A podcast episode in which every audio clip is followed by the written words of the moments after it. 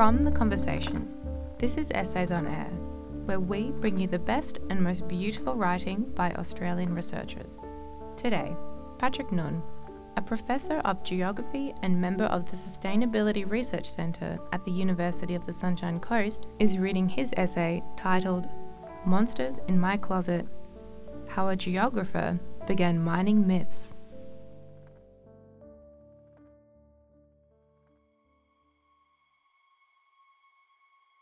So you think the Loch Ness Monster never existed? That the story is a cunningly cobbled together fiction intended to boost tourist interest in an otherwise unrelentingly dull part of mid Scotland? Well, dull only to some. Think again. The embryonic science of geomythology is breathing new life into such stories, legitimizing the essence of some and opening up the possibility that other such folk tales might not be pure fiction, but actually based on memories of events our ancestors once observed. Lacking the scientific understanding available to us today, people in the past contextualized such observations in ways that made sense to them, keen that their descendants should know what had happened, not least should it happen again. Many such stories were passed on orally from one generation to the next. Invariably cloaked in multiple layers of embellishment, some stories have survived until today. Science has long vilified those who argue for the existence of giant saurians lurking in the depths of Loch Ness, but there has been some rehabilitation of these monster sightings. The geologist Luigi Piccardi, who has done much to make the novel field of geomythology respectable, has argued that observations of Nessie are no more than the unusual agitation of the lake's water surface during an earthquake. The first written mention of the Loch Ness monster in the 7th century life of St. Columba notes that the dragon appears cum ingenti fremitus, with strong shaking, before disappearing tremefacta, shaking herself. And Piccardi has noted that the most seismically active sector of the Great Glen Fault, along which periodic earthquakes occur, runs along the axis of Loch Ness. Piccardi also argues that many temples built during the classical period in the eastern Mediterranean were intentionally built over geological fissures, from which escaping neurotoxic gases might cause those sitting above them, like Pythia in the oracle at Delphi, to go into a trance in which they could reputedly foresee future events.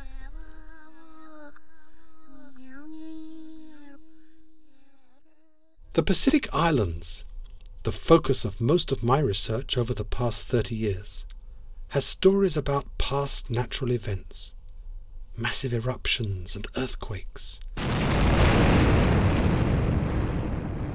giant waves, for instance, that have traditionally been regarded as largely apocryphal. I have focused on some of the stories from Pacific Island cultures about vanished islands. Stories that come from almost every part of this vast region, nearly one third of the Earth's surface.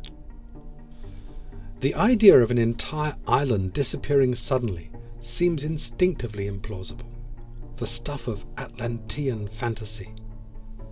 Yet there are many such stories in the Pacific that seem quite believable at their cause.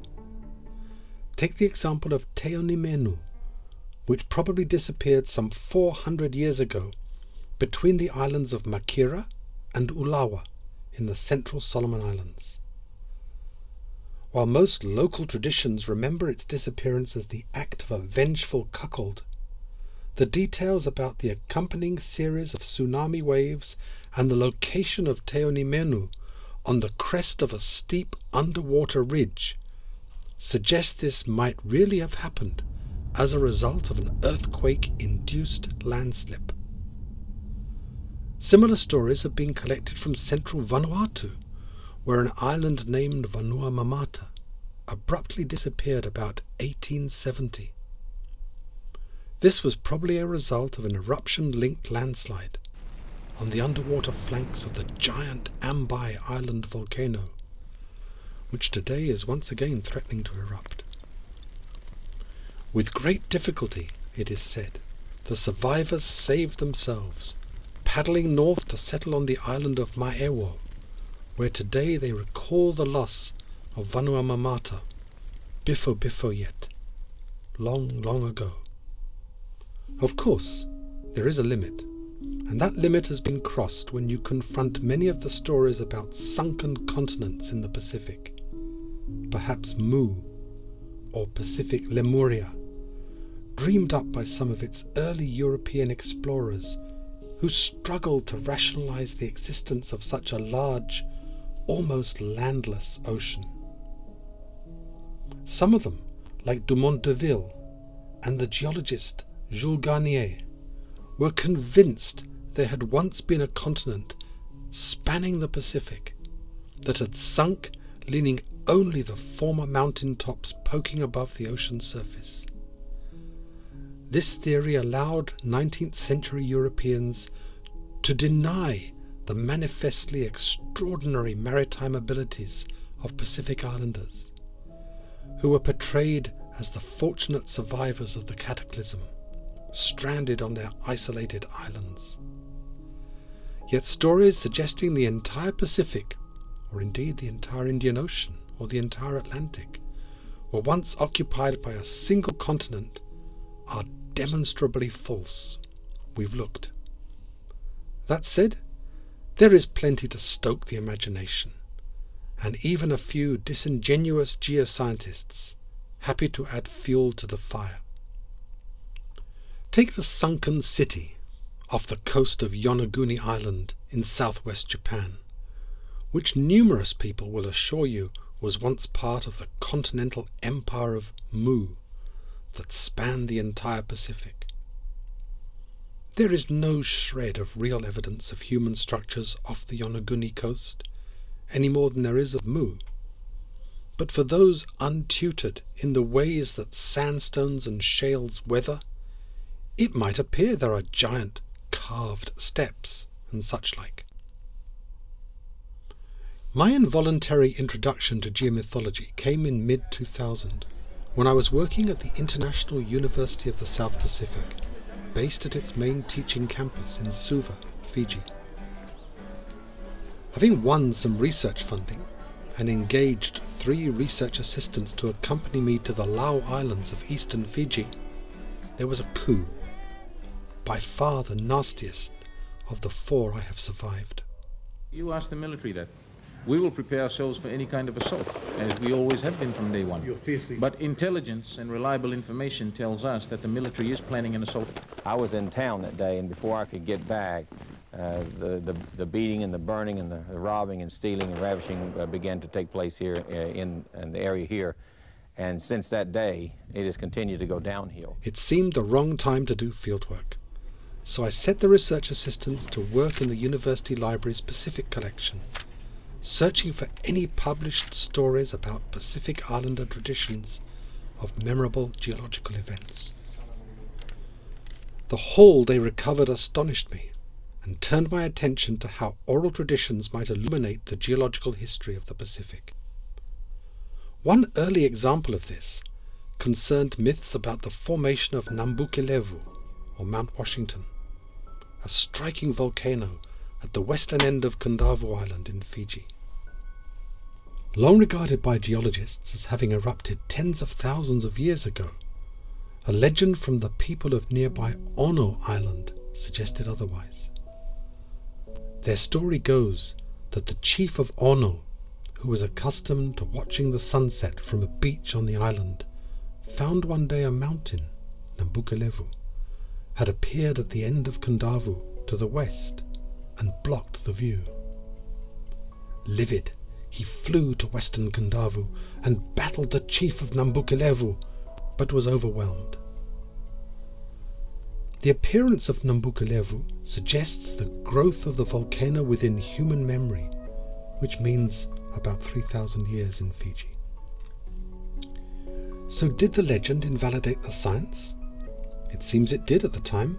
For years later, when a road was cut around the foot of Nambukilevu, a section through the volcano's flanks was exposed and showed buried soil with pottery fragments, a sure sign of human occupation, overlain by freshly deposited scoria. Clearly, the legend was a more accurate indicator of the age of this volcano than science had once been. Most Pacific Islanders who have shared such stories with me are surprisingly indifferent to the news that they may be true. It was never a concern to them that Western science might have once judged these stories to be fictional. They always knew otherwise. In the last fifteen years, my interest in geomythology and respect for many oral traditions have burgeoned. Moving from the Pacific Islands to Australia in 2010 inevitably led me to educate myself more about Australian Aboriginal stories, and what I found was beyond my wildest dreams. It began in the library of the University of New England, where I read many works by linguists who had studied Australian Aboriginal languages. While focused on the structure of the languages, many of these linguists also recorded generally as illustrations of how language was used in storytelling, ancillary details of the oral traditions of many tribes. And for several of the coastal tribes, some of the most popular stories recalled times when the ocean surface, sea level, was far lower than it is today, and coastal lands were consequently far more extensive. It now seems clear that Aboriginal groups in at least 22 locations all around the coast of Australia have preserved stories for more than 7,000 years. In a few cases, perhaps more than 10,000 years. That's roughly 280 to 400 generations. Now, if Australian Aboriginal cultures were able to preserve stories so long, could not others of the world's cultures also have done so? One well documented example is that of the Klamath tribe in Oregon, USA, which seems to have successfully preserved a story about the eruption of Mount Mazama, the predecessor of Crater Lake, for some 7,700 years. Still, there are not many examples like that, which suggests two things. One, is that Australian Aboriginal society was especially adept at intergenerational knowledge transmission. Undoubtedly true. The other is that in other cultures perhaps we have been too quick to discount the lingering fragments of memory for what they really are. A bit more contentious. Yet from Gujarat to Tamil Nadu in India, and in Gaelic cultures from Brittany in France to Cornwall and Wales in the UK. There are stories about the consequences of the ocean rising across low lying areas of coast. Many stories recall the drowning of iconic cities and narrate the very human causes to which inundation was attributed. For instance, there are persistent stories in parts of northwest Europe about the city of Ys that once existed on the coast, efficiently defended against the sea, perhaps in the Bay de Douarnenez in Brittany. Dahu, daughter of the ruler of Ys, King Gradlon, became possessed by a demon and wilfully opened the tide gates when the sea was high, causing the city to be drowned. It is possible that this story recalls a history of sea level rising across coastal lowlands, forcing coastal cities to build and manage sea defences. Then, as sea level continued its post glacial rise, one day, perhaps several millennia ago, the defences gave way. The ocean rushed into the city, drowning it and condemning its history to myth. Such stories, celebrated in art and literature, are often regarded as integral to cultural identity. For this reason, attempts to explain them by science are sometimes resisted. Yet viewed dispassionately, it seems possible that stories from both sides of the English Channel, for example, recall times when it was much narrower than today, as indeed was the case several millennia ago. Not only are there stories like that of Ys from the north coast of Brittany, and parallel stories from that of Cornwall, but also folk tales from the Channel Islands about how people were once able to walk, crossing a few streams, from there to the French mainland. This is exactly what you would expect a few millennia back, when sea level was 5 to 10 meters lower than it is today. What research is showing is that knowledge can be transmitted orally and with a high degree of replication fidelity for thousands of years. Using phylogenetic analysis, Jamie Tehrani has demonstrated that many popular folk tales like Little Red Riding Hood are at least 2,000 years old. This remarkable fact does not mean, of course, that all oral knowledge is that old but it does open up opportunities for understanding the minds of our ancestors that we never dreamed possible. Or did we?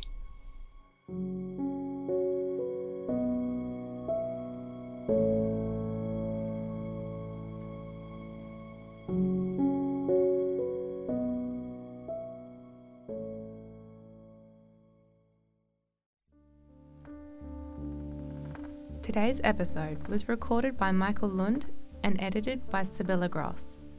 You can see a full list of audio and music credits on our website at theconversation.com.